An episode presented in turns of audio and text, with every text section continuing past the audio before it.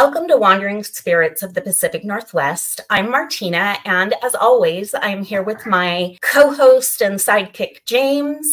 And today on the podcast, we're going to be talking about one of my favorite places to visit. I've been there a million times. I remember going there when, not when I was a kid so much, but maybe like teenager on. Uh-huh. Anytime I went to the North Coast or Astoria, I would stop at Flavel House. Yep. So I'm really excited that we are talking about this beautiful mansion today on our podcast. And this was my first time there ever. So it was especially unique for me. so, a little bit of history that we always really like to give you guys. So, um, Flavel House was built in started in 1884 and finished in 1885. So it only took about a year um, to build the house. And the house was built for and by Captain George Flavel and his family. Now, the captain made his fortune. So, I want to give you, we want to give you a little bit of history, as we always like to do, about where we have gone and done an investigation. So, let's talk a little bit about the Flavel House. So, the Flavel House was built between 1980, excuse me, 1884 and 1885 for Captain George Flavel and it was built for him and his family, and it was really his retirement home. so the captain made his fortune from his occupation as a Columbia River bar pilot and through real estate investments. And he had the house built as his retirement home when he was at the age of 62 and he only got to live there for seven years before he passed away now one thing you want to do is look up and see how dangerous that columbia river um, and ocean um, crossing is where the Columbia River runs into the to the ocean. It's actually there's been a bunch of shipwrecks there, and it's it's very dangerous. Mm-hmm. It is wild.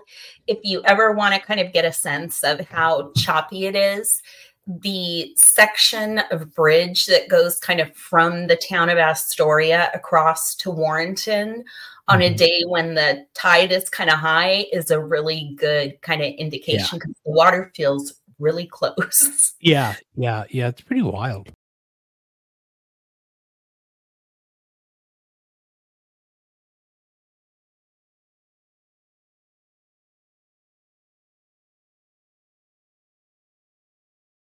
Um, so the house was is large. It was built on a lot running an entire city block, and it was built at the rumored cost of an extravagant $36,000 back in 1884. That was a lot of money. Now, surrounding the house are nine trees planted by the, the family's gardener, uh, whose name was Louis Schultz.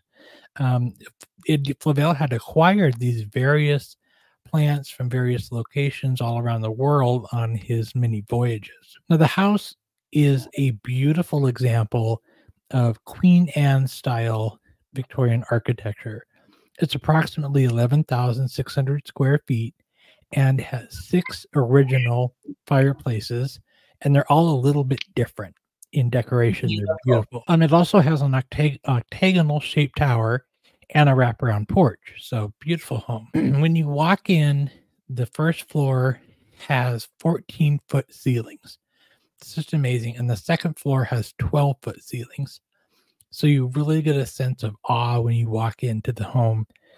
Um, especially for me for the first time seeing it, I was just like, wow, this is is really neat. Um, it was very modern for its day. It was fitted with interior indoor plumbing, which looked a little odd. It wasn't like the toilets that we see today. They were kind of a little odd. Um, but it also had um, gas lighting. So not the old oil lamps. They were actually run by natural gas that ran through the home. Um, it is an open museum now. You can go and visit it. Uh, it's run by the Clatsop County Historical Society, Society, and you can visit their website and look at um, when they're open. And I think they're open every day but Sunday, and they're they stay pretty busy. It's a beautiful home. Yeah, it's it's gorgeous, and one of the things that they've done really well is that while the furnishings, a lot of it is original furnishing, um, mm-hmm. some of it comes from other properties that the Flavels owned, but right. they've done a really lovely job of making it. We were just talking about this before we started recording that you walk in and you expect someone to come out of the rooms along the yeah. hallway. It feels very much like a home An that's occupied where people just yeah. walked off for a second. Yep. Even if you're just there because you like history or you like Victorian houses, which I mm-hmm. love that mm-hmm. kind of architecture, it's worth a visit. And then when you add the um, stories about there being spirits there, it just makes mm-hmm. it all the more interesting. Yes. So when we talk about the Flavel family, the Flavel family, at least of George's, Captain George Flavel's generation, was him, his wife Mary Christina, and then they had three children, George Conrad, and he, um, Nellie and Katie.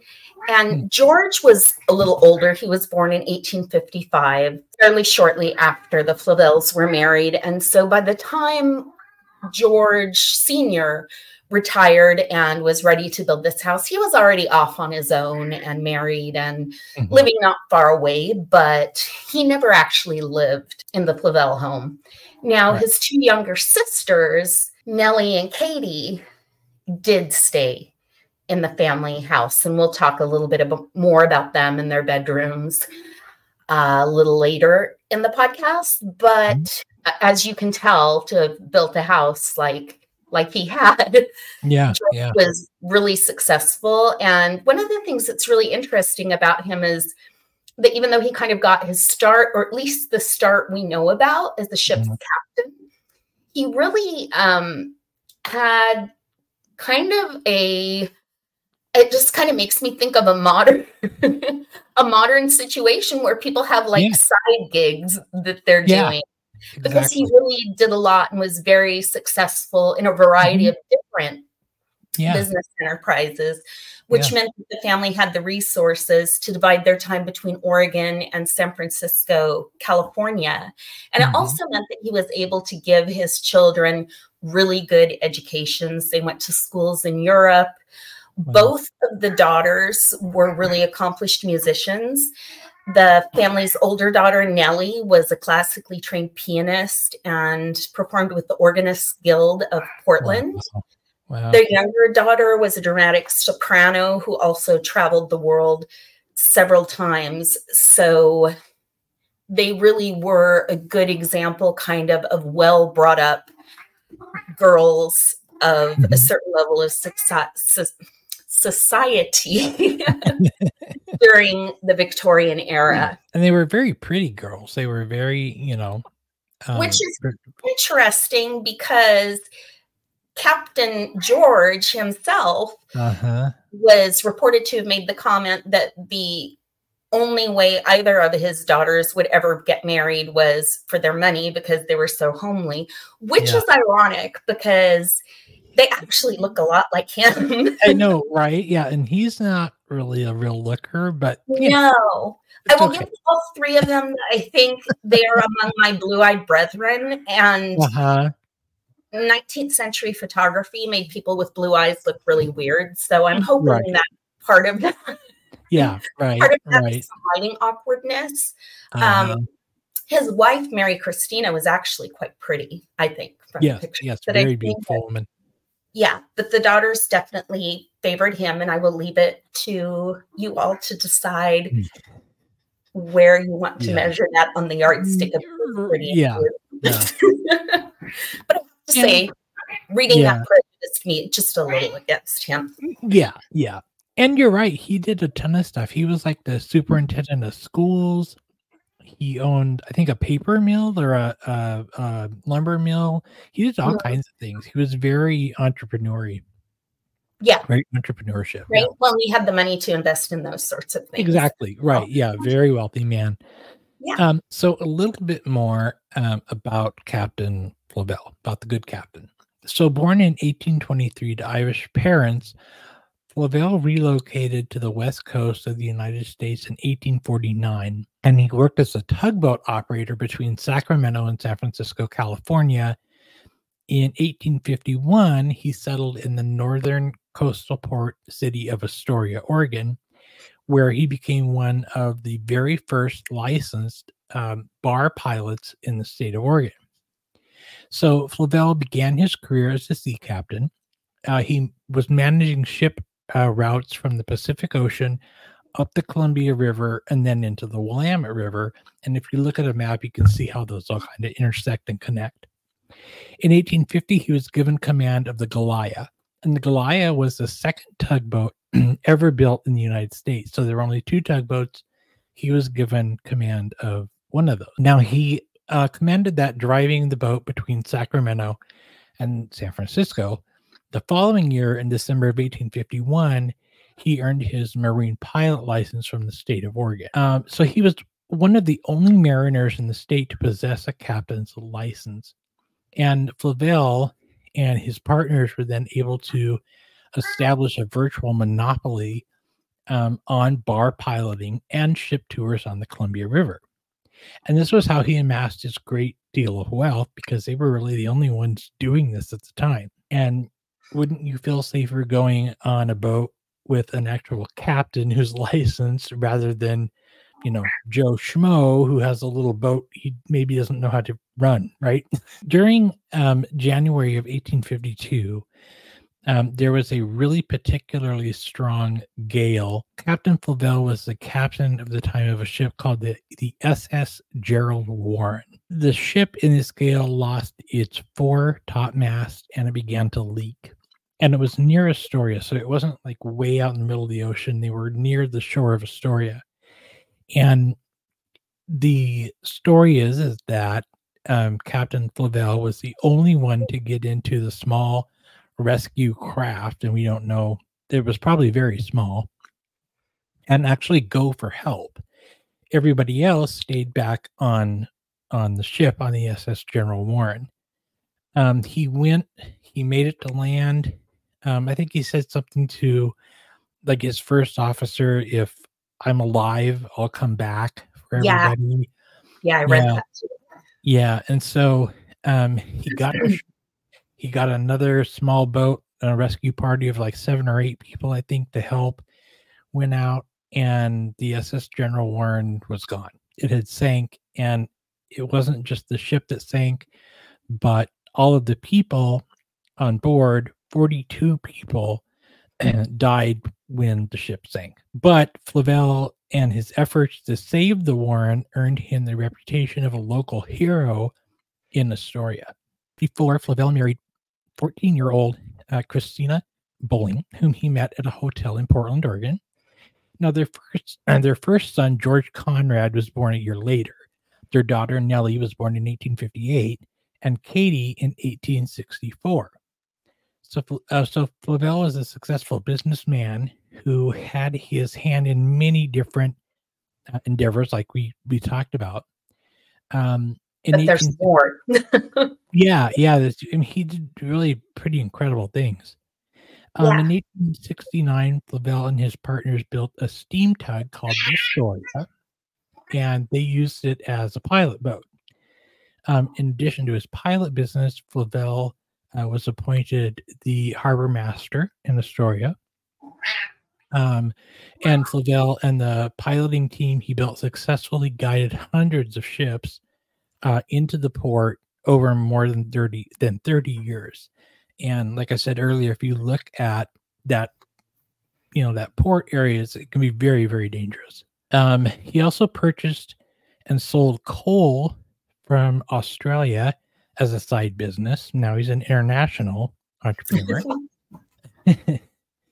uh, he built businesses on the waterfront and he increasingly led in his community by serving on the city council, on the school board, uh, in his free time.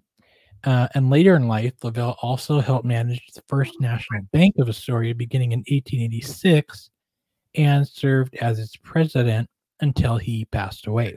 Then, when Flavel died in 1893, he had a reported net worth of $1.9 million.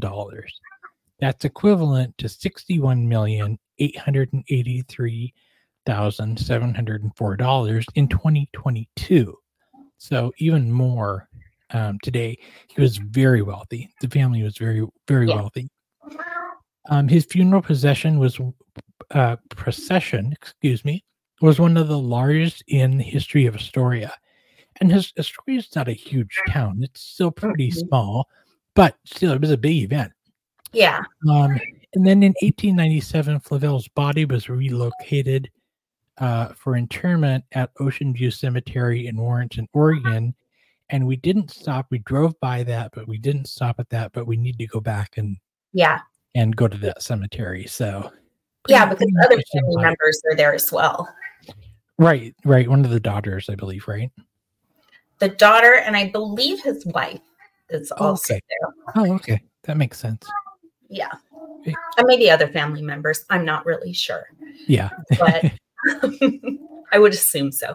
Right. Um, so, yeah, so we've heard a little bit about George. And so I want to talk a little bit about Mary Christina Christina Lydia Bulling Flavel. That's a mouthful. uh-huh. Yes. Um, and it's kind of interesting because initially, when I was researching the family, I had a hard time finding information about her, which kind of makes sense, right? We're talking about the 19th century. For the most part, reports are going to be of the husbands and the women are going to be, you know, You're right. home birthing babies and the doing doing needle point and stuff like that. But Right. I actually found quite a bit of information in her eulogy, which made me Hmm. really happy because I really wanted us to be able to share more than you know a couple sentences about her. Yep. Yep. So Mary Christina was the daughter of German immigrants. And one of the things that was kind of cool as we were visiting the um the daughters' bedrooms was one of the plaques mentioned that elder of the two daughters would often read to her grandmother, right, Mary Christina's mother, Mhm, in mhm. German, which I just thought was kind of cool, especially because I'm half German myself. Yeah. Yeah. But again, it's kind of emblematic of the kind of education the girls would have gotten as well, that they'd be learning music and foreign languages and those sorts of things. Yep. But we're right now here to talk about Mary Christina. So let me continue with her before I get before I get super sidetracked. And if you see me flinch or do things uh, that look weird, as in our last episode, I have um, I A cat.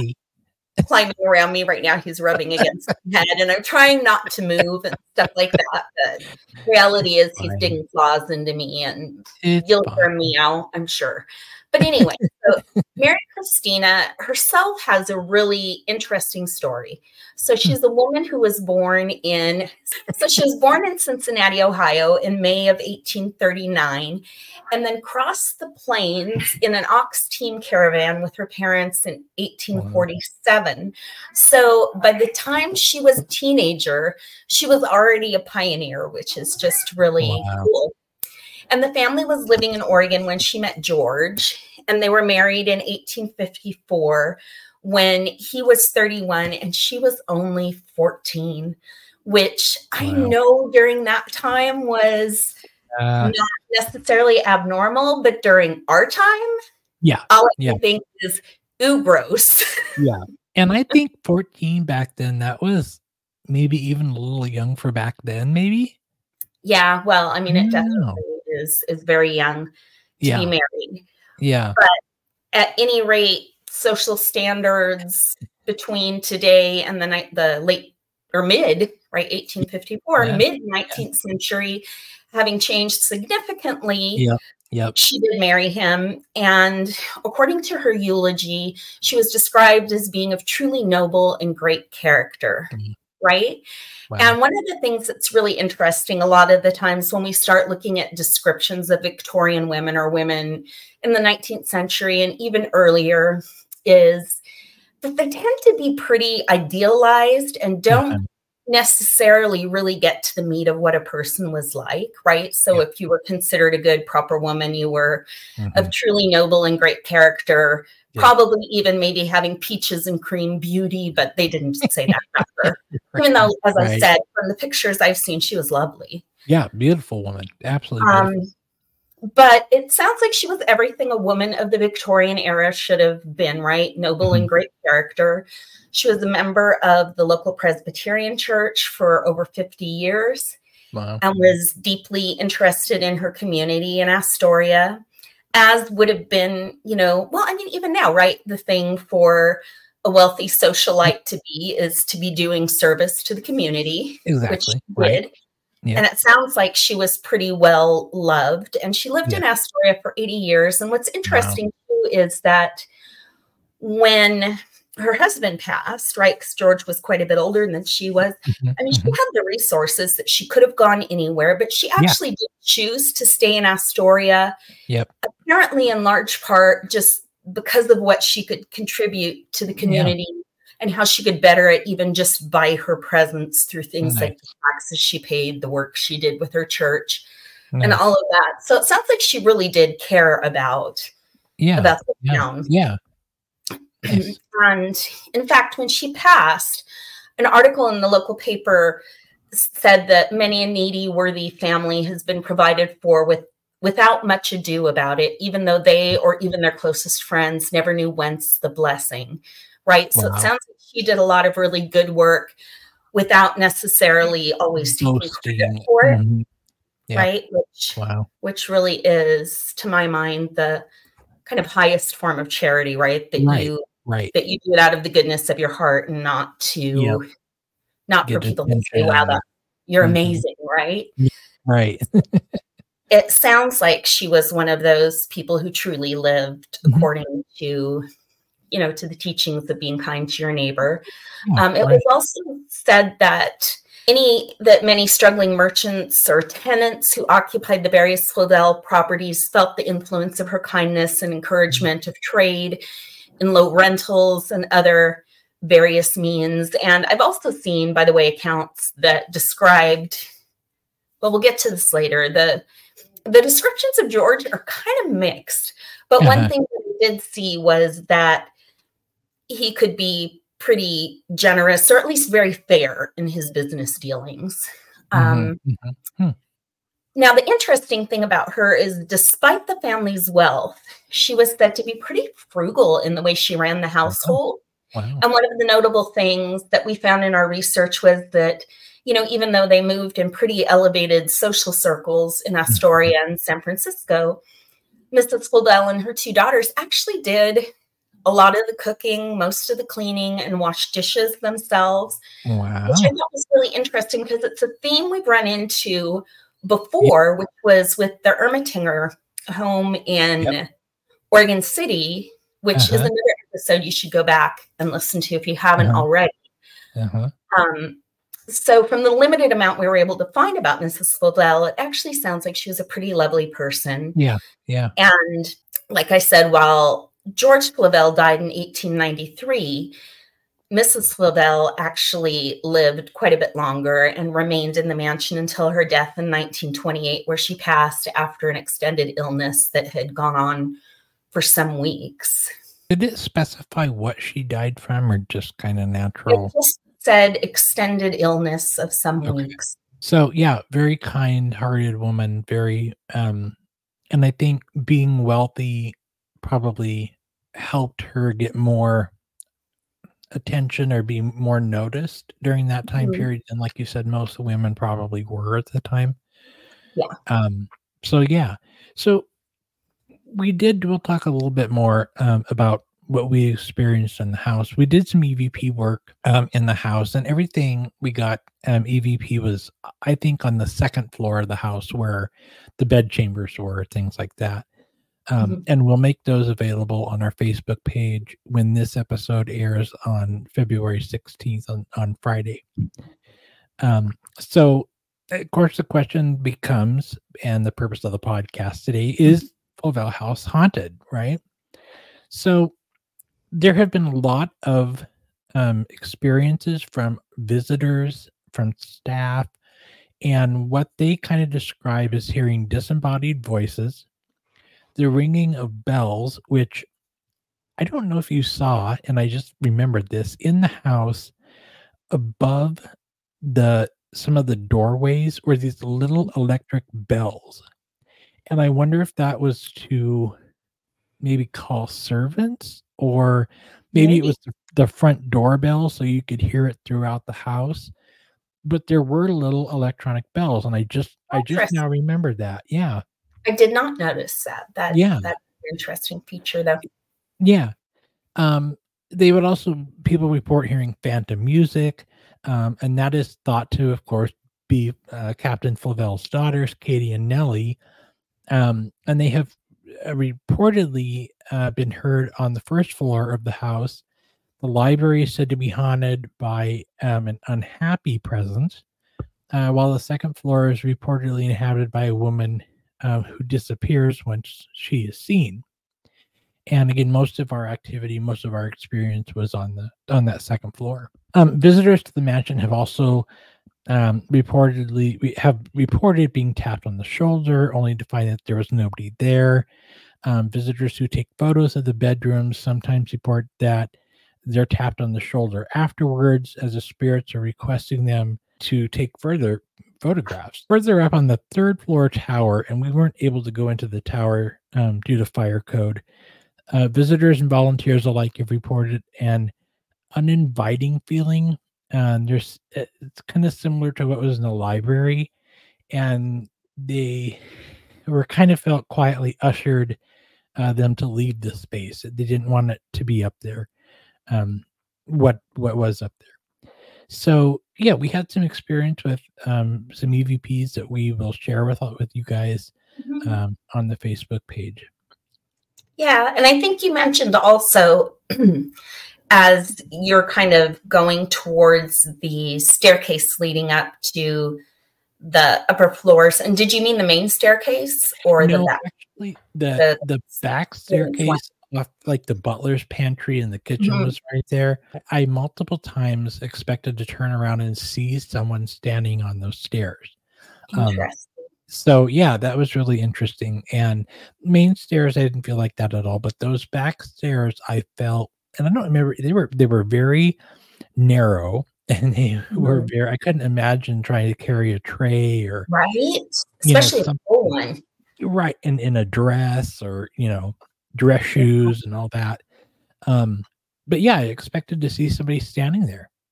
So well, odd feeling. You know, it's interesting because I posted a picture of the main stairs on uh-huh. my um, Facebook wall, and one of my cousins made the comment that they were kind of eerie, and he felt like someone, like he got kind of the immediate feeling of someone was up there watching or something, even just looking huh. at the photograph. Even though I have to say, I didn't necessarily feel that on the main stairs. Yeah, I didn't. I didn't either. I didn't either.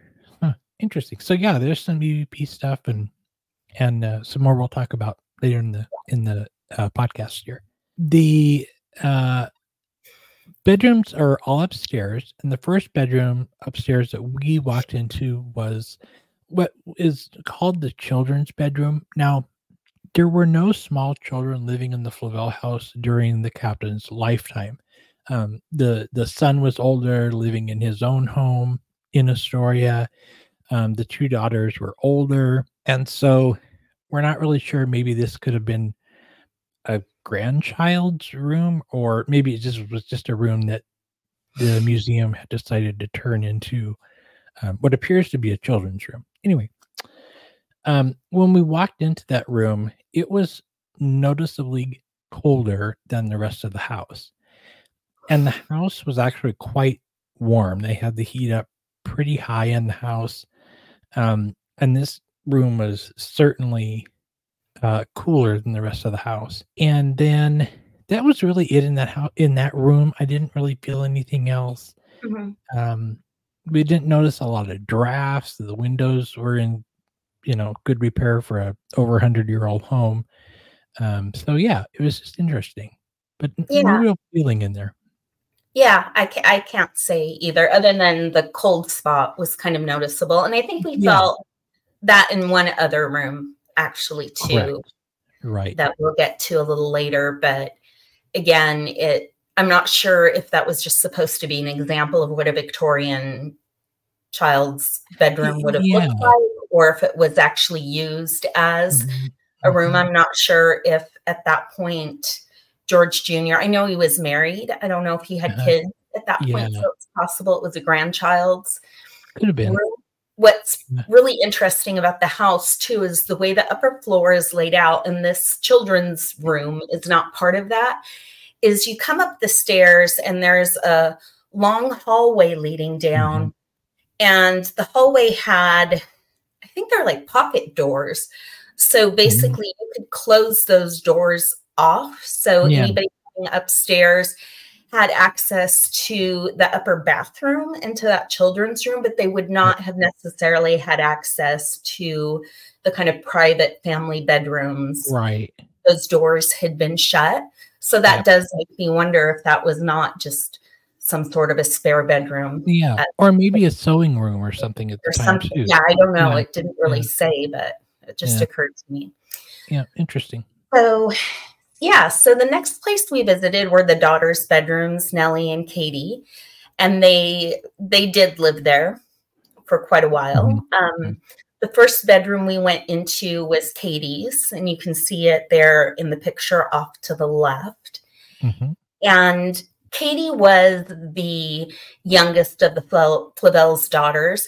And as with the rest of the house, there were definitely places that maybe felt heavier. Yeah. Heavier, I would say. But there was Yeah. nothing felt scary about it or anything Mhm. like that. No. For me, Katie's room did have kind of a heaviness to it. Not not oppressive, but just kind of a sad kind of feeling melancholy kind of energy to it which Mhm. is probably not surprising considered she died in there after what sounded like a pretty awful illness that basically resulted in her wasting away and kind of Mhm. starving to death due to malnourishment. Yeah. And we're not the only ones who felt a little something extra or kind of an energy shift in her room. As Mm. I was researching, I was reading different accounts of people who'd visited the house and what they've experienced there. And one visitor who sounds like she probably thinks of herself as an empath Mhm. um, describes feeling pressure in her head and neck in the room, along with mild vertigo that became stronger. And it's not a big room either. No, no. None of the rooms are, are, I mean, the upper rooms anyway, Right. are particularly large. Mhm. And so she was saying that this kind of vertigo would be stronger near the bed and fireplace, which probably made sense, right? If somebody Yeah. is ill in there, she's probably Right. spent a lot of time in bed, or I could see maybe bundled up by the fireplace Yeah, or something if she's if she's gonna sit up. And Mhm. She's not the only one. Other people have reported also feeling a kind of heaviness to Katie's room. Again, not scary, just kind of Right. Right. somber or sad Yeah. that dissipates as soon as you move into Nellie's adjoining bedchamber. Hmm. And museum volunteers have also reported that things will happen in Katie's room, like they go in and close the curtains only to come back a few minutes later and find them open again. Yeah. So, as the story goes, and this happens too, even when there isn't anybody around or in the building who Wow. should be Wow. able to close them. Right. And so the story goes that Katie was a really big fan of natural light and Mm, always preferred to have her curtains open. There you go. And another thing in Katie, and I believe it was also in Nellie's room, which I have to say, I didn't really, Nellie's room just felt like a normal room to me. It was a nice room, but Mhm. I, I didn't get any kind of, I feel something here Yeah. vibes from it. Mhm. Um, but I believe there was one of these in Nellie's room as well. One of the interesting things that's really kind of typical of the Victorian era is that the rooms feature some really good examples of Victorian hair art, which was a form, which was a form of mourning art, and Hmm. part of that comes from the Victorians being kind of a sentimental Mhm. lot and Mhm. mourning practices became pretty elaborate especially after queen victoria became a widow Mm, Mm-hmm. And so hair art was a popular way to commemorate loved ones, both living and deceased. And you hmm. might be wondering why they used hair, right? Like I see hair art, and that's kind of that's mm, yeah, yeah. But one of the reasons they used hair was that it was cherished as a lasting memento of people, right? Even I mean, people do it still, like where they'll clip a baby's lock. Sure, absolutely. I actually have yep. my dad's baby book, which has a little lock of blonde hair in it from when he was young. oh, young. Wow. Um, wow. Right, and people do that because hair doesn't decay like other parts uh-huh. of the body do. Right and can last for a really long time. So people would mm-hmm. preserve locks of hair as a way to physically hold on to a part of someone, right? And that's actually yeah. not yeah. necessarily unique to Victorian culture either, right? There are right. Native American cultures beliefs about mm-hmm. hair and the cutting of hair and exactly and that you're cutting away a part of the spirit when you do that. Right. Right. And yeah. cultures around the world, there you can look them up yourself, but there are various beliefs about hair and kind of the uh-huh. energy that hair holds and yeah right? Yeah. Or even, I mean, if you're a girl, you know what I'm talking about. Um, we, a lot yeah. of the times when we want to change something in our lives or starting over or having uh-huh. some new experience we're beginning, what yep. do we do? We go and chop yep. off our hair or change yep. the color or whatever it is. So there's definitely kind of this energy. Associated uh-huh. Uh-huh. with hair. Yeah. And some of this hair art is you can, I don't know if you can see in the picture because it's probably fairly small, but mm-hmm. some of this hair art is really elaborate. They would Very. wreaths and flowers and yep. all sorts of different yep. designs. Like it's amazing what they what they did back then, and you know, I think even when you were talking about you know uh, when a um, a woman wants to kind of change or mm-hmm. or start over the cutting the hair even back the legend is is that queen elizabeth the first when she wanted to become the virgin queen she cut her hair mm-hmm. very very short and she had long flowing hair so even back then that was a big symbol of you know that kind of starting over and becoming something different right right or like i mean even biblically right when you look at the samson and delilah uh-huh. and the cutting of hair yes um, yeah. A lot yeah. of cultures going back really far in history. Mm-hmm. And the other thing that's really kind of interesting about this hair art, you know, I talked about this a little bit before with women, women's voices in the 19th century, and women often weren't allowed to really be seen in their mm-hmm. fullness uh, the yeah. other thing is, it's like there's a lot of this Victorian hair art still in existence, and mm-hmm. Mm-hmm. it's an art form where, for the most part, we don't know who created it. Which, again, like I said, you know, not necessarily my cup of tea, but when you think about mm-hmm. of the amount of planning and work that goes yeah. into right, weaving this, it's it's pretty yeah. ornate and pretty, um, you know, in its own way. Yeah as complex as any other piece of art that you'd see in any museum. You know, exactly right. or whatever. Yeah, it's very beautifully done. It's not just a chunk of hair; it's very intricate. So, as I said, we um, didn't really. There really wasn't energetically speaking yeah. a lot yeah. to Nellie's room. To me, yeah. it felt like um, Katie's room had a little bit more uh, going on as far as spiritually. Yep. Um, spiritually, yep. spirit, spirit go. right. spirituality. Yep. Um, and I have to say, I sort of felt the same thing about Mrs. Flavel's bedroom, which is right across the hall from Nellie's bedroom. Mm-hmm, mm-hmm. But one of the things that I did find, and it didn't really specify which room it's in, was that one of the one of the bedrooms has this kind of floral scent that comes and goes, even though there are no flowers in there. Uh-huh. And if uh-huh. I had to guess which one, I would I would guess it's probably Mrs. Flavel's room, because yeah. while I don't think either of us really felt much mm-hmm. of anything in her bedroom, it also was just kind of this gentle peaceful yes. kind of yes. space. And I could totally see the imagine the aroma of roses or or something yeah. like that in there and and it fitting in that yeah. space. Yeah, very much so. And we actually caught, we believe, um, caught an EVP in this room.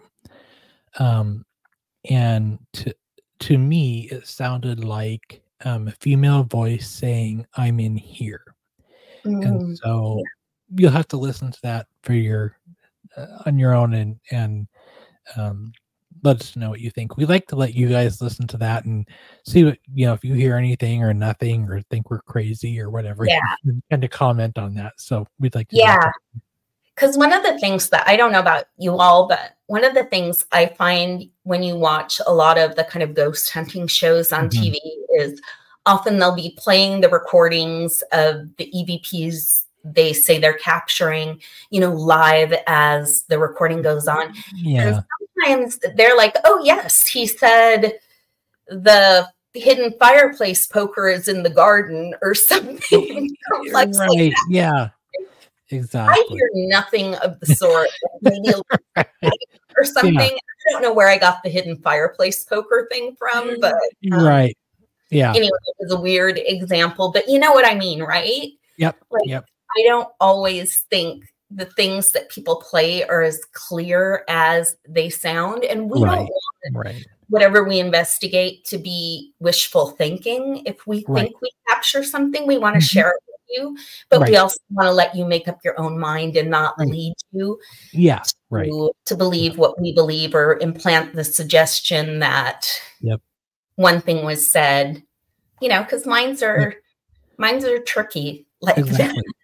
well and even we we hear differently individually you know we don't yeah. all have the same hearing ability and, and whatnot so so the room that i felt the most in um the most experience and kind of a little bit of heaviness a little bit of um not really being watched but just a presence in the room was Captain Flavel's uh, bedchamber. It was his actual bedroom, and it is, of course, the largest bedroom uh, upstairs, which would have made sense, you know.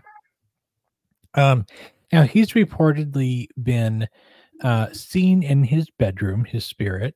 Um, we didn't, I, we didn't see anything. I didn't see anything anyway. Um, I don't know if you, yeah, we didn't see anything. Um, but they claim he fades right uh, into the floor when he disappears, and many people have claimed to see his watchful and not entirely welcoming presence just in the second floor um, in general. So um, it's interesting to read accounts of what kind of person uh, George Flavel was because they're kind of almost contradictory. So, by all accounts, the captain, he was very private. He was a very private man. He didn't talk about his personal life. Um, and according to an article in the Oregonian, which is a newspaper that still exists today, uh, while Flavel was one of Astoria's most important figures, he was also one of the least understood. And I think maybe he was just really misunderstood. Um, mm-hmm.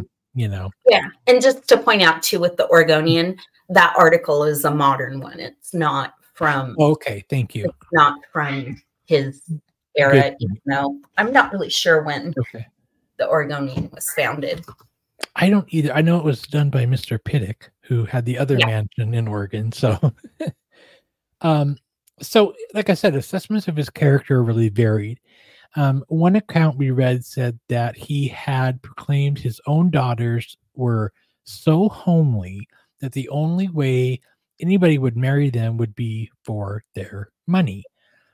Now, ironically, they seem to favor him in appearance. And if you look at a picture of George Flavel, he looks um he, is not overly handsome. Um, and he's kind of short. I mean, people I think back then were shorter, but he's not a big man in stature. He's he's kind of a, a short gentleman. Um, so yeah, kind of maybe not father of the year, you know. Um, but then there's other people who describe him as kind and a very generous landlord and very kind landlord. So, you know, a mix.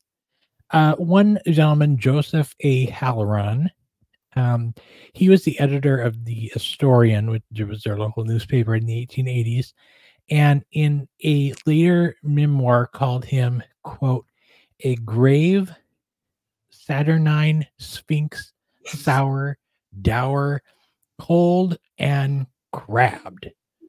Jeez. Uh, but he turned to gold all he touched without a friend and suspicion uh, of all. So there, you know, again, this crabby old grumpy get off my lawn kind of guy from from Mr. Halloran's viewpoint, anyway. Now his good friend, uh, Dr. Bethania Owens Adder, admitted that, quote, he was of a proud and uh, reticent nature, uh, which repelled any inquire, inquiry into his private affairs. Um, not that there was anything to conceal. So again, he's very private. He doesn't, I don't know, maybe he just wasn't very approachable, kind of had a gruff look on his face. It, again, he was a sea captain. So, you know, not maybe Mr. Jolly. Anyway, um, uh, another one, uh, no man uh, whose name had been so prominently before the people was more uh, roundly abused by both the press and public, um, wrote a man by the name of Mr. Wright. So, again, maybe he was just misunderstood. Um, another person um, wrote, and this is from the sinking of the General Warren that we talked about before when he went to help. Um, he said, quote, he was the bravest seaman I ever saw, declared Brigadier General Joseph Wall, who was a young army officer, was one of the seven that Flavel had recruited in 1852 to seek help for the SS General Warren. I would have come from the other end of the earth to bid him goodbye. Um, it's also interesting to note that not much is known about him before uh, he turned up in Astoria. So, not a lot about not really anything we could find about his younger years, his childhood, anything like that. So, no, no, he's serious. Yeah. And I have to think too. I wonder if some of the descriptions of him as being kind of dour and serious mm-hmm. might not be related to I mean, I have to think if you're a person with any kind of a heart yep. at all to be involved in an accident where 42 people and people you knew. Yeah. Yeah. Right. And would have lived in pretty close quarters with mm-hmm. dies. Yep. Die would be something that probably weighs on you for the rest of your life. Of your life. So, I mean, I have no idea, but yeah. you know, obviously I can't say what he was like as a person, but I could yeah. guess that something like that would be something you would carry with you and that might make you, you know, probably not the most lighthearted, yeah. good time, right. fun guy in town, too. And not just the you know, he wasn't a passenger on that. He was the captain. He was responsible for all of their lives. And I'm sure, like you said, he had, you know, not maybe just serious survivor's guilt, but just guilt that he felt the whole thing was maybe his fault, you know? Right. well, I then I imagine. Yeah. And I think too, like when you think about his station within society mm-hmm. as well, mm-hmm. that there are always going to be people too who, you know, are going to find fault with people yeah. who are wealthy and who right come into things with kind of the attitude of the kitty. Um, kitty. with the attitude of, oh, you know, he's one of those rich guys. Yeah. What is he? Yeah. What does he know? He's yep. snooty and exactly, exactly. So, yeah. You know, yeah. who knows? But it's interesting how different the accounts of him are, and I am just sort of fascinated by this idea that there's not really a whole lot known about him before he yeah. turned up in Astoria and what he yeah. did up to that point, right? He was in his early 30s when he yeah. married um, Mary Christina. So, uh-huh. Uh-huh. you know, there's a whole lifetime he could have lived before right. that. Right. It's sort of fascinating to think yep. about. You know, what did he do and where did he, yep. where did he come from before yeah. that? Exactly, exactly. And in his room, you can feel I can. I could feel kind of again not, nothing scary, nothing nothing oppressive, but just a sense of a little bit of heaviness, you know. Mhm. The other experience I had in his room was I was standing opposite Martina. Um, you were over by the fireplace, and I was kind of by Mhm. the the doorway into his room into the hallway. Um, my body felt warm, but my hand felt very cold.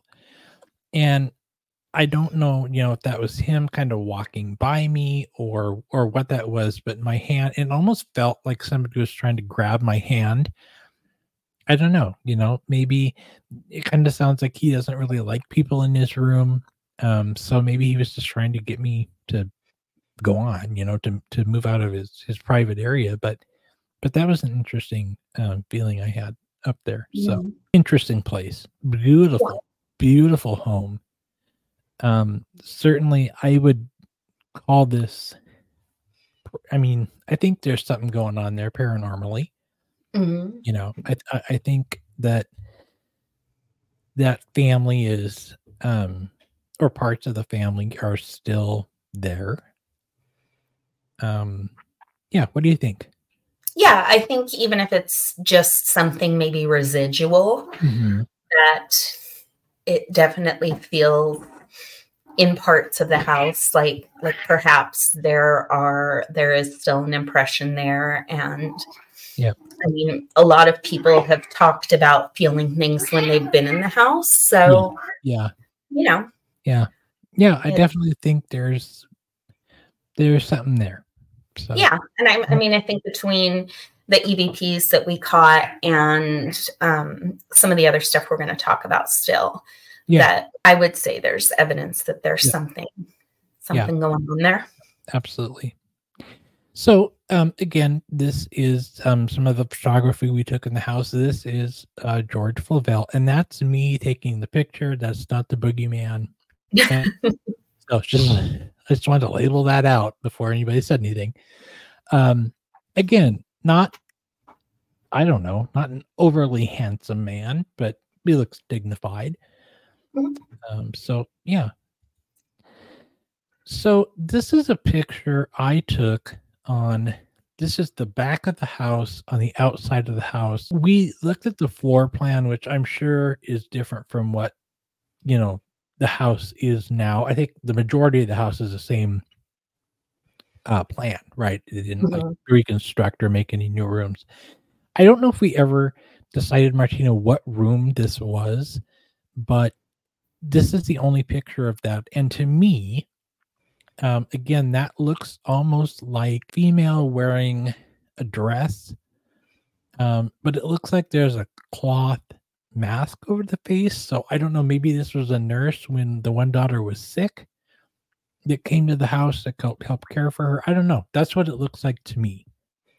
Yeah, and the interesting thing is there now I can't remember was that picture taken before we went in or after? Uh, before all the outside. Before. That's right. It was when we were walking to go get the tickets to go Yeah. in. Yeah. So when we actually went into the house a few minutes later, the only other people in the house were the guide who stays up in the front because it's really a or the hostess, I guess you could Mhm. call her. Yeah. There's nobody guiding you. It's a self-guided tour. Right. And the only people, other people in the house were a were a couple, and mm-hmm. neither of them were wearing what looked like a mm-hmm. dress. No. I have pictures that I took of that same window, and that person is not there. So we Mhm. know at least that it's not like, I don't know, a mm-hmm. mannequin or Right. some sort of object that's kind of Right. looking like it. It's either a Yep. human person or a, I guess, human, but not currently alive person. Not a living human. Yeah. Right. Right. So, thought, you know, maybe this was the kitchen and that was like the side of the stove, but it's not the kitchen. It's a it's a different um no, and I have, like I Mhm. said, I have pictures of that window. Yeah. It doesn't, Yeah. it doesn't have any, they don't have anything like that, like that it was an object or anything stationary in the room. right. Right. So it's up to you guys. Tell us what you think that is anything, if nothing, you know.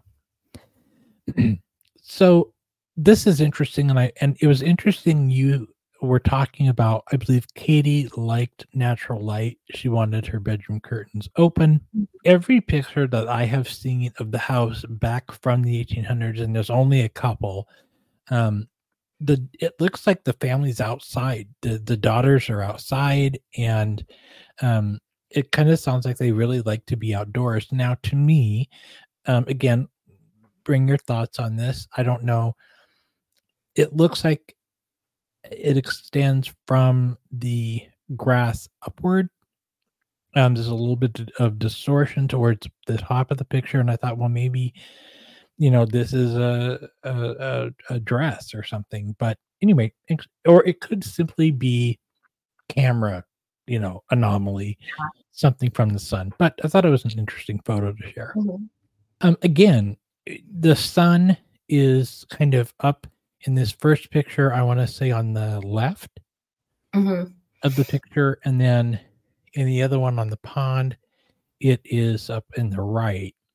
Um, so just kind of this, you know, is that camera smudge? Is it sunlight? Is it, you know, something in going in front of? And Martina, I think these are your pictures that you took are and i will say as far as like a smudge on the lens none of the other pictures i have true have that so i don't think it's a smudge now that doesn't mean it can't be a lens flare or some other trick of the light or anything right. like that right but um those are, and those are the only two pictures that i took in the garden that have mm-hmm. anything mm. like that yeah. on them as well yep right right and the and other thing i Oh, sorry, go ahead.